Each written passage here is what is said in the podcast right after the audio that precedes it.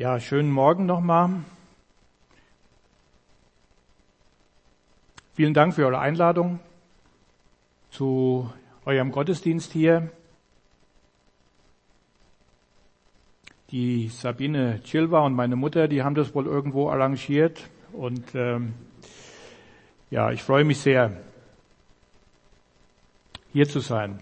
Vor allen Dingen, weil ich auch schon mal Mitglied eurer Gemeinde war und äh, ja, ist es mir sehr eine große Freude, hier zu sein und zu euch reden zu dürfen und unsere Arbeit vorstellen zu dürfen.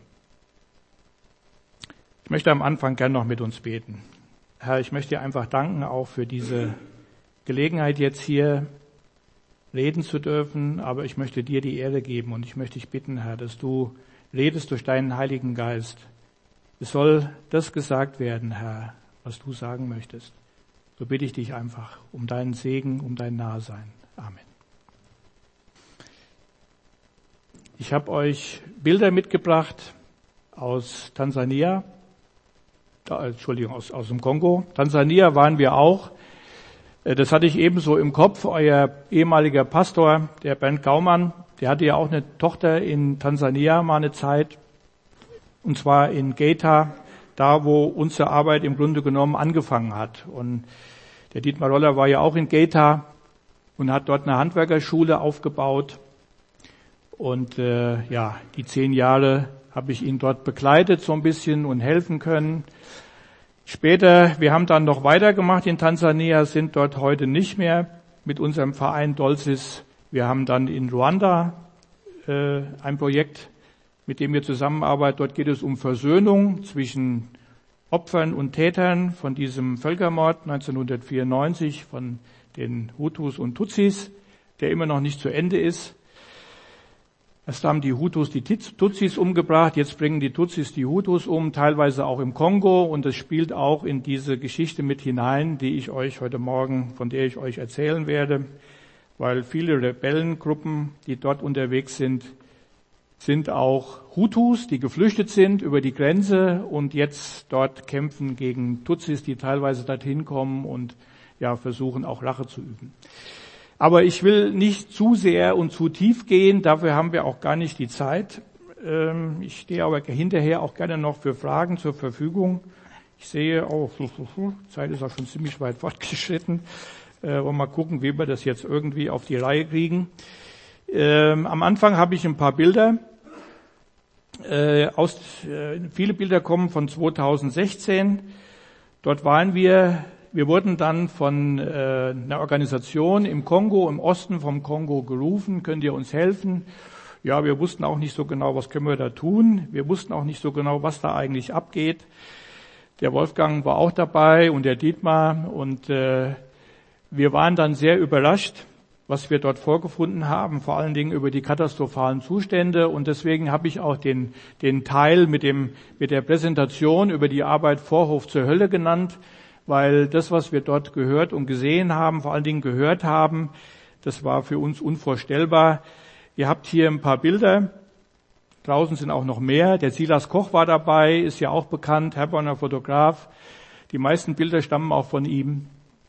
Und äh, ja, vor allen Dingen, was uns da berichtet wurde. Wir haben dort Rebellenopfer getroffen und davon möchte ich euch erzählen.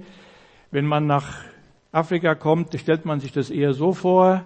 Das haben wir auch gesehen, aber das war nicht unser Thema. Unser Thema war der Osten des Kongos. Das ist eine Region, die von der Regierung, ich lasse jetzt einfach so ein paar Bilder mal da mitlaufen, dann könnt ihr so ein bisschen gucken, erzähle euch was dazu.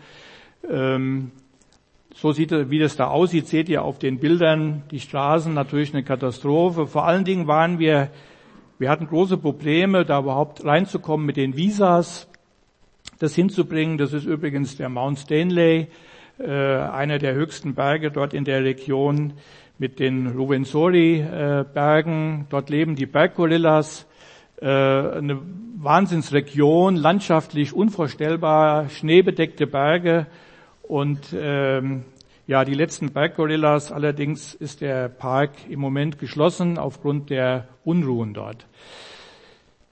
Der Osten des Kongo liegt weit weg von der Hauptstadt im Westen und wird total vernachlässigt. Es gibt keinerlei staatliche Kontrolle dort. Es gibt zwar Armee und Polizei, aber die werden nicht bezahlt oder zu wenig und müssen deswegen irgendwie sehen, wie sie leben können und äh, drangsalieren auch die Bevölkerung. Aber das Schlimmste ist eigentlich, dass diese Region von verschiedenen Rebellengruppen äh, ja, kontrolliert wird. Es sind Hunderte, an die 300, keiner weiß es so ganz genau, die zum Teil aus diesem Konflikt kommen zwischen Ruanda, also zwischen Hutus und Tutsis, aber es geht auch sehr viel um Rohstoffe.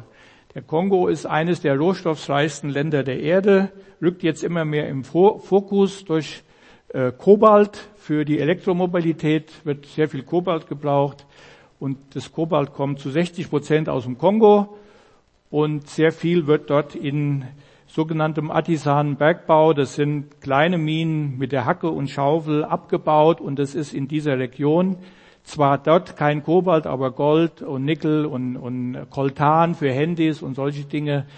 Ähm, und äh, das ist der Hintergrund auch. Diese Minen werden von Rebellen kontrolliert. Äh, dieser Roller ist ein Symbol für die Gegend, vor allen Dingen in Geta, äh, in, in, in Goma, in der Nähe dort. Ähm, draußen habe ich nachher so ein paar kleine von diesen Holzrollern, kann sich mitnehmen, wer möchte und dafür vielleicht eine kleine Spende macht, auch an Dolsis. Ähm, das äh, äh, haben die Kinder in, in Goma gebastelt, die wir eine ganze Zeit betreut haben.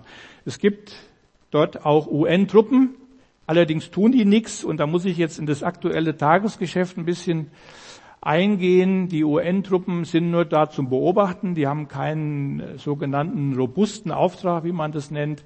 Sie greifen nicht ein in Kämpfe. Und deswegen, äh, die Regierung tut nichts, die UNO tut nichts und die Rebellen drangsalieren die Leute und überfallen die. Deswegen gibt es aktuell dort unten große Unruhen. Und ich habe die Woche noch äh, eine Message von unserem Feldleiter, der dort unten verantwortlich ist, bekommen und sagt, schick bitte Geld, wir müssen alle Leute evakuieren. Die haben das Bürgermeisteramt in Beni, in dieser Stadt, abgebrannt. Die haben die UNO-Einrichtungen überfallen, und zwar jetzt die Bevölkerung, nicht die Rebellen, die Bevölkerung, die einfach sagt, uns hilft niemand mehr, wir wissen nicht, was wir tun sollen. Und jetzt ist da ein Riesenaufruhr und die Hoffnung, dass vielleicht doch dadurch sich was ändert. Kongo hat einen neuen Präsidenten gewählt, äh, aber der steht noch sehr stark unter der Kontrolle des, der alten Hierarchie, äh, die ähm, noch alles im Griff hat. Der Kabila, die Kabila-Familie, der Vater, Sohn, die in 13 Jahren ungefähr 13 Milliarden Dollar angehäuft haben auf Auslandskonten und äh, das Geld nur in die eigene Tasche stecken und die Bevölkerung darbt. Ja, Deswegen, die UNO ist dort, deswegen sind wir auch da gewesen und fühlten uns einigermaßen sicher. Und die haben uns dann gesagt, nachmittags dürft ihr nicht mehr raus aus der Stadt, außen vor der Stadt herrschen die Rebellen. Ja, so sieht's dort aus in Beni, in dieser Provinzhauptstadt, kurz vor der Grenze zu Uganda und zu Ruanda, an wunderschönen Seen gelegen. Und wir haben dann, wir haben ja die, die Organisation, die uns gerufen hatte, die haben gesagt, es gibt Rebellenopfer, wir würden gerne mit euch, uns mit euch treffen. Ihr seht es hier. Unten ist auch ein Bild davon. Ähm, ich muss dazu sagen, die Menschen hatten sich diese Kleider, was auf dem Bild ist, ein bisschen unscharf. Hier sieht man es besser, äh, geliehen. Sie leben sonst in Lumpen auf der Straße, müssen betteln. Und die Leute haben dann angefangen, uns zu erzählen, was sie erlebt haben. Und ich möchte das sagen, die schlimmsten Geschichten erzähle ich Ihnen heute hier nicht. Äh, bewusst wurde ich auch darum gebeten, äh, es ist unvorstellbar, was diese Menschen erleben. Aber ein paar Sachen werdet ihr sehen und hören. Äh, und wir haben mehrere solche Veranstaltungen gehabt, wo uns die Menschen dann berichtet haben. Und wenn ihr das nachlesen wollt, ihr könnt, es, könnt ihr das schriftlich mitnehmen. Dort stehen auch noch mehr Sachen drin als das, was ich erzähle. Es gibt dieses Heft, das liegt aus an verschiedenen Stellen. Und äh, ich werde auch hinterher, ich weiß nicht genau wo, irgendwo sein, wo man mir Fragen stellen kann. Dort werde ich auch noch mehr haben. äh, so dass hier auch wer Lust hat und äh, da mehr wissen möchte, gerne das nachlesen kann. Ja, die, die Geschichten sind erschütternd und es geht darum, dass die Rebellen die Familien überfallen in diesen Randgebieten. Äh, man kann das nicht so leicht verstehen. Deswegen habe ich auch hinterher, wenn werde ich äh, in der Predigt darauf eingehen, wie können überhaupt Menschen sich so etwas antun? Warum geschieht das? Ähm, das sind Rebellengruppen, die Kindersoldaten einsetzen, die die Familien überfallen, die die Frauen vergewaltigen, die Frauen mitnehmen, Kinder mitnehmen zum Arbeiten in Bergwerken, die Männer äh, umbringen vor den Augen der Kinder und Frauen, die oft die Machete einsetzen, um Menschen zu verstümmeln und all das haben wir in diesen Geschichten gehört und noch viel mehr. Ihr seht die Verletzungen an dem Kopf von der Machete. Ähm, und es war alles nicht lange her. Also als die Leute uns das erzählt haben, war, hat es teilweise kurz vorher stattgefunden, dass jungen Frau, dass Frauen, die Männer getötet wurden, die Kinder verschleppt wurden. Und man sieht es in den Gesichtern, was da abgeht. Eine Geschichte habe ich euch mitgebracht. Das ist dieser Junge hier, der ist elf Jahre alt und der dann erzählt von seinem Erleben.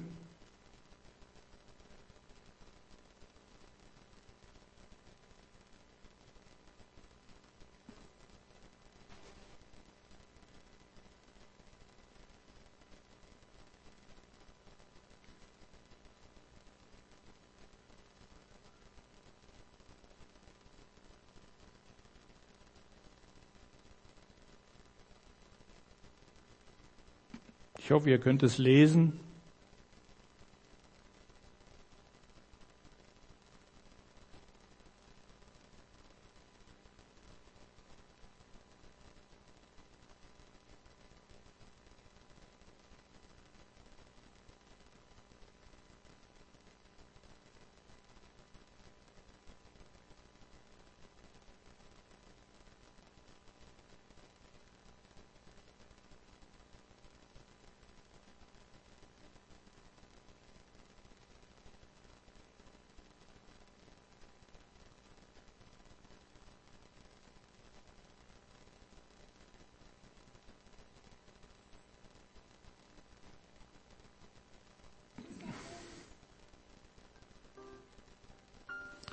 Ja, der Junge hat seine Eltern verloren und oft, es kommt auch vor, dass Kinder dann gezwungen werden, ihre eigenen Eltern zu erschießen.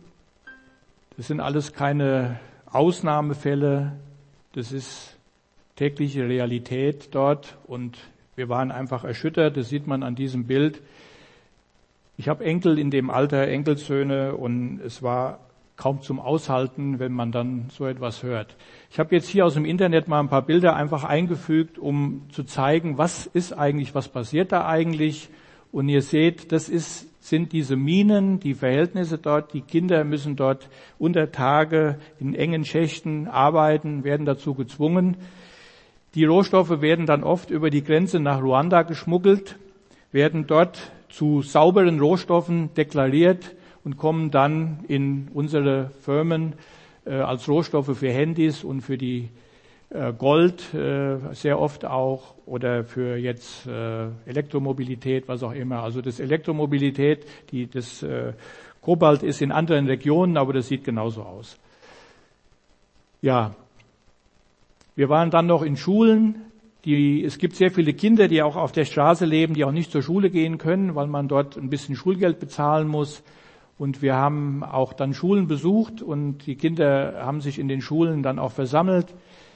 Und äh, ja, was haben wir dann getan? Wir sind dann, ähm, wir haben die Leute gefragt, was können wir tun? Wie können wir euch helfen? Wir haben keine großen finanziellen Mittel, wir sind eine kleine Organisation.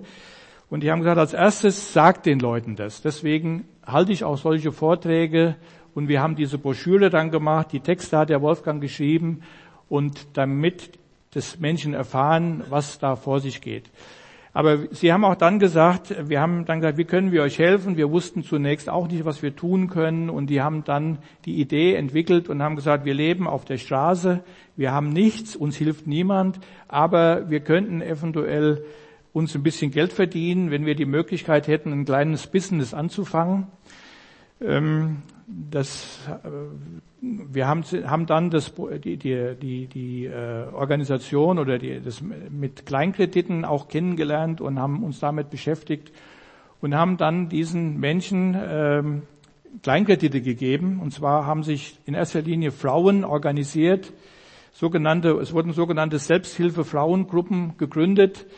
Ähm, das sind 60 Frauen, haben sich zusammengeschlossen und wir haben jeder Frau 150 Dollar Stadtkapital gegeben und sie konnten dann äh, sich ein kleines Straßenbusiness anfangen, konnten sich Gemüse kommen lassen aus anderen Regionen, konnten äh, Kleider verkaufen, Gemüse und solche Dinge. Und das ist jetzt ein Bild ein Jahr später. Ähm, da war der Bundestagsabgeordnete Frank Heinrich mit Dietmar Loller und Leuten von uns vor Ort und die haben sich das dann angeguckt, was daraus passiert ist. Und das sind jetzt Bilder ein Jahr später, man sieht es auch, andere Farbe sind nicht mehr vom Silas Koch, mit einer Reporterin und dem Frank Heinrich und äh, Dietmar Loller kennen vielleicht viele.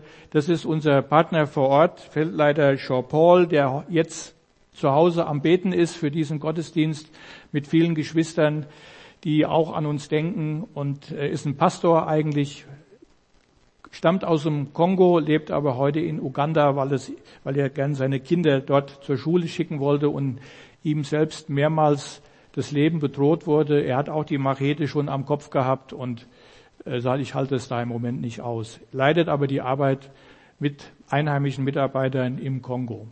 Ja, äh, die haben uns dann gezeigt, wir haben dann auch für die Kinder Schulgeld übernommen. Aktuell ist es so, dass wir drei Frauengruppen äh, haben mit jeweils 60 Frauen, also 180 Frauen, die jetzt dort äh, Kleingeschäfte machen konnten, muss ich sagen. Im Moment gerade geht gar nichts. Aber äh, es hat relativ gut funktioniert und das sind die Kinder, die zur Schule gehen können. Wir haben 200 Kinder, die jetzt zur Schule gehen können, weil von dem Verein Dolzis dort das Schulgeld bezahlt wird.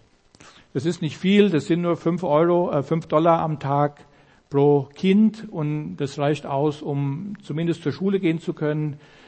Ähm, wir haben auch teilweise Patenschaften, wo mehr bezahlt wird, aber das ist so der Hauptfokus unserer Arbeit. Die Schulgelder, damit zumindest zur Schule gegangen werden kann und die Mütter und die Opfer, die für diese Kinder auch sorgen, die sich selbst versorgen können mit diesem Straßenbusiness und das ist so ein bisschen Prinzip auch von Dolsis, was wir im Eingang schon gehört haben, Hilfe zur Selbsthilfe.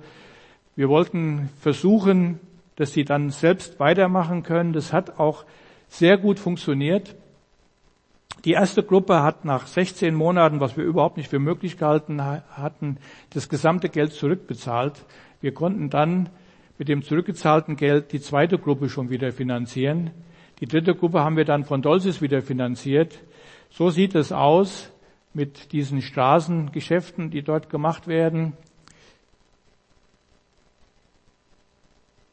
Ja, leider kam dann Ebola dazu, als ob die Menschen nicht schon genügend Probleme hätten. Es brach Ebola aus und das hat alles durcheinandergewirbelt und hat dafür ganz viel Chaos gesorgt natürlich. Ebola ist inzwischen ein bisschen eingedämmt und wir hatten die Hoffnung, wir können jetzt weitermachen. Ich habe mich vor kurzem in Kenia mit Joe Paul getroffen und ähm, das ist eine Professorin an der Universität in Kenia, die bekannt ist für Traumaheilung, Traumaseminare. Gladys ist auch eine Christin mit einer jungen Mitarbeiterin an der Uni und wir haben überlegt und diskutiert, ob wir ein Traumateam nach Beni schicken, um dort Pastoren, Lehrer, äh, Krankenschwestern und solche Leute zu schulen, damit die wissen, wie man mit Traumapatienten umgehen. Die Menschen sind alle hochgradig traumatisiert. Es, die Zusammenarbeit mit den Menschen ist sehr schwierig, auch für Experten, die nicht in Traumaheilung sich auskennen. Und das war ein Projekt, was wir besprochen haben und da suche ich auch im Moment Unterstützung noch. Wir haben ein Budget für die Stufe 1 und 2 von circa 100.000 Dollar. Ein Teil, Großteil von dem Geld haben wir auch, aber nicht alles. Äh, für die Seminarreihe durchzuführen. Die, die Gladys hat auch in Ruanda die Traumaheilung damals im Auftrag der Regierung geleitet. Und die hatte alles vorbereitet und wartete nur darauf, dass jetzt äh, jemand kommt, der sagt, wir unterstützen das mit finanziell auch und war sehr froh. Ja, wir sind da in Vorbereitung, aber hoffen, dass wir vielleicht bis nächstes Jahr äh, sagen können, das Budget ist soweit äh, abgedeckt und wir können anfangen, zumindest die Seminare durchzuführen, die Leute zu schulen, die eigentliche Arbeit dann mit den Menschen, die dann wieder von der von dem Team vom Joe Paul durchgeführt würde, die, da entstehen nicht mehr so hohe Kosten, da würden dann aber monatliche Kosten entstehen und wir denken, dass wir da auch Unterstützung finden, um das dann finanzieren zu können. Wir haben außerdem besprochen und überlegt, ob wir für die Leute jetzt das, äh, die, die äh, Gemüse und Lebensmittel selbst herstellen in einem Farming-Projekt. Wir möchten gerne, äh, die Regierung hat auch angeboten, Land zu geben. Allerdings ist es halt sehr unsicher durch die Rebellen und deswegen wird das eventuell in Uganda über der Grenze stattfinden, dass dort von den Menschen vor Ort äh, Leute das Gemüse selbst anbauen, was dann in der eigenen Organisation angeboten wird. Ja, auch mit, das sind Kaffeebohnen, eventuell auch mit äh, Kaffee, um Devisen und, und äh, bisschen Geld verdienen zu können, äh, um die ganze Arbeit zu finanzieren. Ja, das sind auch aus dem Internet Bilder, die das zeigen sollen, was wir dort vielleicht tun möchten. Allerdings in dieser traumhaft schönen Landschaft, da habe ich jetzt hier noch ein paar Bilder äh, aufgenommen aus dem Flugzeug. Ähm, ich weiß nicht, nehmen an, das ist der Albertsee, Lake Albert, äh, Luanda, äh, ein unvorstellbares Land mit unvorstellbarem Leid. Ja, und aktuell, wir wissen nicht genau, das wird vorübergehen, auch mit den Unruhen, aber äh, wo das hinführt, wir haben jetzt erstmal die Leute sind, werden jetzt aus dem Land geholt, auch andere, der Wolfgang hat mir eben noch gesagt, World Vision hat auch alle Leute abgezogen. Das waren überhaupt die einzige Organisation, die dort arbeitet, die den Mut hatte, in dieser Region zu arbeiten. Ganz, ganz wenige Hilfsorganisationen sind dort, äh, weil es alles zu gefährlich ist und im Moment ist nur Chaos. Ja, wenn man so etwas hört, dann stellt man sich natürlich die Frage, wie kann der Mensch so etwas tun? Vielleicht fragt auch der eine oder andere, wie kann Gott sowas zulassen? Auf die Frage möchte ich aber heute nicht eingehen. Die wird aber auch ein bisschen mit beantwortet. Wie kann der Mensch so etwas tun? Der Mensch ist doch gut, oder? Äh, das sagen doch, also Jean-Jacques Rousseau war der Vordenker der französischen Revolution und Karl Marx war ein Nachfolger von ihm, der hat es aufgegriffen. Dieser Satz, der Mensch ist von Natur aus gut, die Gesellschaft lässt ihn böse werden, hat unsere Gesellschaft massiv verändert, viel mehr, als wir uns das alle vorstellen. Bis dahin war die Gesellschaft mehr oder weniger auch christlich geprägt in Europa äh, und war der Meinung, das, was wir ja auch von der Bibel her kennen, der Mensch ist böse von klein auf, aber ähm, diese Vordenker haben dieses Denken geändert. Und man muss sich auch mal darüber im Klaren sein, dass dieser Satz bis heute für großes Unrecht und Kriege und Unheil sorgt. Ähm, die meisten Massenmorde, an oberster Stelle steht nicht Hitler, der auch dazugehört, aber kommen von, vor von Menschen, die dieser Ideologie anhängen. Das war Mao und Stalin, Lenin, auch Hitler, der die böse Gesellschaft äh, verändern wollte und ausradieren wollte und gute Menschen züchten wollte. Ähm, diese, diese Ideologie, dass der Mensch gut ist und die Gesellschaft ihn böse macht, ich erinnere mich noch, als ich Schüler war, nicht am Gymnasium, aber mein Bruder war hier, den Satz, schlagt kaputt, was euch kaputt macht. Genau das ist diese Basis. Und äh, die äh, Bader Meinhof und andere Nachfolger haben für viel Unruhe in unserem Land auch noch gesorgt. Der Mensch ist von Natur aus gut, die Gesellschaft macht ihn böse. Und in der Bibel steht was ganz anderes. Wir haben das im Alten Testament.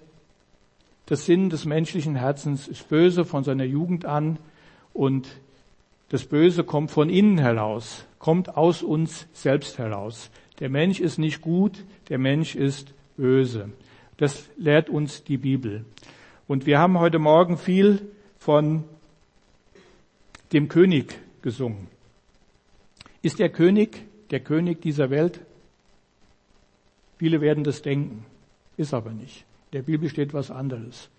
Da steht, dass der Gott dieser Welt, so wird er in der Bibel genannt, der Teufel ist und nicht, nicht Jesus. Es gab einen Kampf im Himmel, davon lesen wir in der Bibel zwischen Gut und Böse. Und der Gott dieser Welt, der den Sinn verblendet, der für alles Übel sorgt, ist der Teufel. Er hat immer noch Macht auf dieser Welt. Auch wenn Jesus am Kreuz diese Macht gebrochen hat, ist der Gott dieser Welt oder der Herrscher der Welt, ist das Böse. Und wir müssen uns darüber im Klaren sein, dass wir in eine böse Welt geboren werden und vom Herzen her, dass wir von Geburt an Sünde in uns haben und böse sind. Und dies ist ein Kampf, der nicht im Sichtbaren stattfindet. Und unsere Gesellschaft und Wissenschaft, die wollen von der, von der unsichtbaren Welt eigentlich nichts wissen. Die wollen nur das, davon was wissen, was sie sehen können, was sie erforschen können, was man irgendwo messen kann. Aber es gibt eine unsichtbare Welt und es gibt böse Mächte und gute Mächte. Und die bösen Mächte haben sehr, sehr viel Herrschaft auf dieser Erde und vor allen Dingen Herrschaft über die Menschen, die von Jesus und von dem Sieg am Kreuz nichts wissen.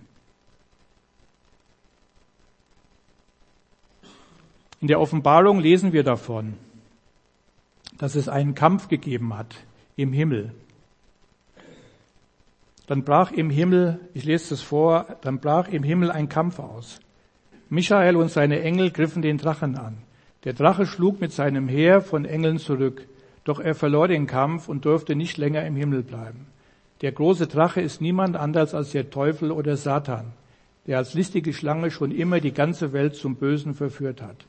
Er wurde mit allen seinen Engeln aus dem Himmel auf die Erde hinuntergestürzt. Gott hatte den Plan für eine gute Welt. Er wollte, er hat den Garten Eden geschaffen und hat den Menschen geschaffen zu seinem Bilde.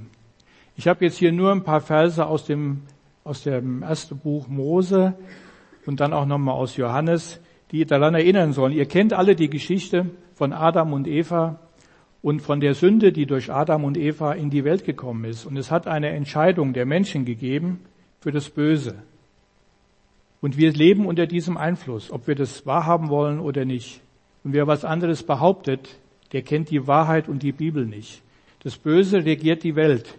Und die Sünde ist durch Adam und Eva in die Welt gekommen. Gott wollte was ganz anderes. Und der Satan, der auf dieser Welt unsichtbar lebt und herrscht mit seinen Heerscharen, der hat sofort unmittelbar diesen ersten Menschen angegriffen. Was hat er angegriffen? Was wollte Gott? Gott wollte Gemeinschaft. Gemeinschaft mit den Menschen und Gott wollte Gemeinschaft zwischen Mann und Frau. Der Teufel greift genau diese Dinge an. Er greift die Gemeinschaft an. Er greift die Gemeinschaft an zwischen Gott und den Menschen und er greift die Gemeinschaft an zwischen Mann und Frau. So wie damals arbeitet er auch noch mit den gleichen Methoden, arbeitet er auch noch heute. Wir müssen uns darüber im Klaren sein, dass das da ist, dass es um uns herum ist und dass wir auch immer unter diesem Einfluss stehen. Wenn wir die Bibel darauf durchsuchen, ihr könnt es gerne mal machen, Heute kann man das ja alles wunderschön mit einer Bible-App, äh, wo dann äh, man ein Wort eingeben kann und zack, hat man alle diese Begriffe vor sich. Hm, Gebt es mal ein, sucht mal die Stellen im Neuen Testament über den Teufel, über die, über den Satan, über diese unsichtbare Welt und ihr werdet überrascht sein, wie viel davon in der Bibel steht. Der Teufel ist der, der Gott kopiert, der fälscht, der das, was Gott erschaffen hat, fälscht. Und ihr werdet das feststellen, es gibt, ich weiß nicht, ob man das lesen kann. Kann das jeder lesen, dieses kleine Weise? Da steht Engel und Dämonen. Also Gott erschafft die Engel, der Teufel fälscht und schafft Dämonen. Was habe ich als nächstes? Ich muss gucken hier. Die Gehorsamkeit. Der Teufel fälscht mit Rebellion. Wahrheit kommt aus Gott. Lügen kommen vom Teufel. Geist erfüllt kommt von Gott. Dämonen besetzt kommt vom Teufel. Reinigung kommt von Gott. Verunreinigung kommt durch den Teufel. Menschlichkeit kommt von Gott. Stolz vom Teufel. Stolz. Ich sage nochmal, Stolz. Vergebung von Gott. Bitterkeit vom Teufel. Anbetung wird Gott Götzendienst. Zufriedenheit wird beim Teufel begehren. Eines der stärksten Werkzeuge des Teufels ist das Begehren. Sexualität, Reichtum, Anerkennung, Wohlstand. Alles das sind offene Türen für den Teufel, um uns anzugreifen. Und da sind wir auch nicht vorgefeit, auch als Christen. Wir müssen uns immer wieder, und wir, ihr kennt die Stellen über die Waffenrüstung, wir müssen uns dafür wappnen, dass wir nicht davon ergriffen werden. Einheit, Teilung. Hirten, Wölfe, die uns angreifen, die die Herde angreifen, auch die Gemeinde. Die Gemeinde steht immer in großer Gefahr, von Wölfen angegriffen zu werden. Der Heilige Geist, das, oder geistlich gesinnt sein ist hier gemeint und fleischlich gesinnt sein. Freiheit, Sklaverei. Leben schenkt Gott Tod. Der Teufel ist der Herr über den Tod. Gemeinde, Welt, Königreich, Hölle. Moment, ich muss nochmal zurück. Das, ich habe diese, diese Liste aus einem Buch, was ich euch noch kurz zeigen wollte, ist leider in Englisch. Wer Englisch lesen kann und sich für das Thema interessiert, Win Your War, gewinne deinen Krieg. Es geht da um genau das, um genau diese Themen. Und diese Liste stammt aus diesem Buch, ist von einem Pastor mit seiner Frau Mark und Grace Driscoll. Der Mark Driscoll ist bekannt geworden durch die äh, Mars Hill Church in Seattle, die es aber nicht mehr gibt. Er hat es genau erlebt. Die Gemeinde wurde zerstört durch Wölfe und existiert nicht mehr. Es war eine riesengroße Gemeinde. Da reden wir über mehrere zigtausend Leute. Und er ist nach Phoenix gezogen mit seiner Familie, mit seinen fünf Kindern und hat dort eine neue Gemeinde gegründet. Und unsere Tochter wohnt in Phoenix, da kommen wir gerade her, sind diese Woche zurückgekommen und ich habe mehrere Gottesdienste von ihm besucht und war einfach auch ergriffen von diesen Predigten über dieses Thema. Und so ist es auch für heute dann entstanden. Die Sabine Silva hatte mir gesagt, wähle du das Thema aus wir lassen uns überraschen. Und so kam ich auf dieses Thema im Zusammenhang mit dem, was wir im Kongo erlebt haben. Aber was ist jetzt, müssen wir mit der Depression zurückbleiben? Müssen wir uns damit abfinden, dass wir in einer bösen Welt leben? Müssen wir uns resigniert zurücklehnen? Nein, müssen wir nicht denn wir haben einen wunderbaren König, der Sieger ist über den Teufel, der am Kreuz, wo es niemand für möglich gehalten hat damals, der das so mitbegleitet hat, alle die Gegner von Jesus, die haben alle gedacht, jetzt haben wir es geschafft. Auch der Teufel vermutlich. Aber der Tod am Kreuz war der Sieg über den Teufel, was der Teufel selbst nicht erahnt hat. Jesus hat durch seinen Tod ein Opfer vollbracht, was ohne Schuld war. Ein, so wie wir es im Alten Testament lesen von den Opfergaben, die mussten ohne Makel sein, die dort Gott, Gott, die Tiere, die Gott als Opfer gebracht wurden. Und es musste immer wieder neu geopfert werden, um Schuld zu sühnen, um frei zu werden von Schuld. Jesus ist einmal, weil er ohne Schuld war, ohne Sünde, ist er gestorben und hat für immer und alle Zeiten das Gesetz erfüllt. Das lesen wir auch im Neuen Testament. Das Gesetz erfüllt, was Gott selbst aufgestellt hat und hat uns befreit zu Freiheit und zu einer Liebe in seiner Gemeinschaft. Und wir sind dabei nicht allein. Er hat uns auch nicht alleine gelassen. Euer Pastor hat in eurem Gemeindebrief auch was über den Heiligen Geist geschrieben. Und das ist der Trost und der Tröster, den wir haben.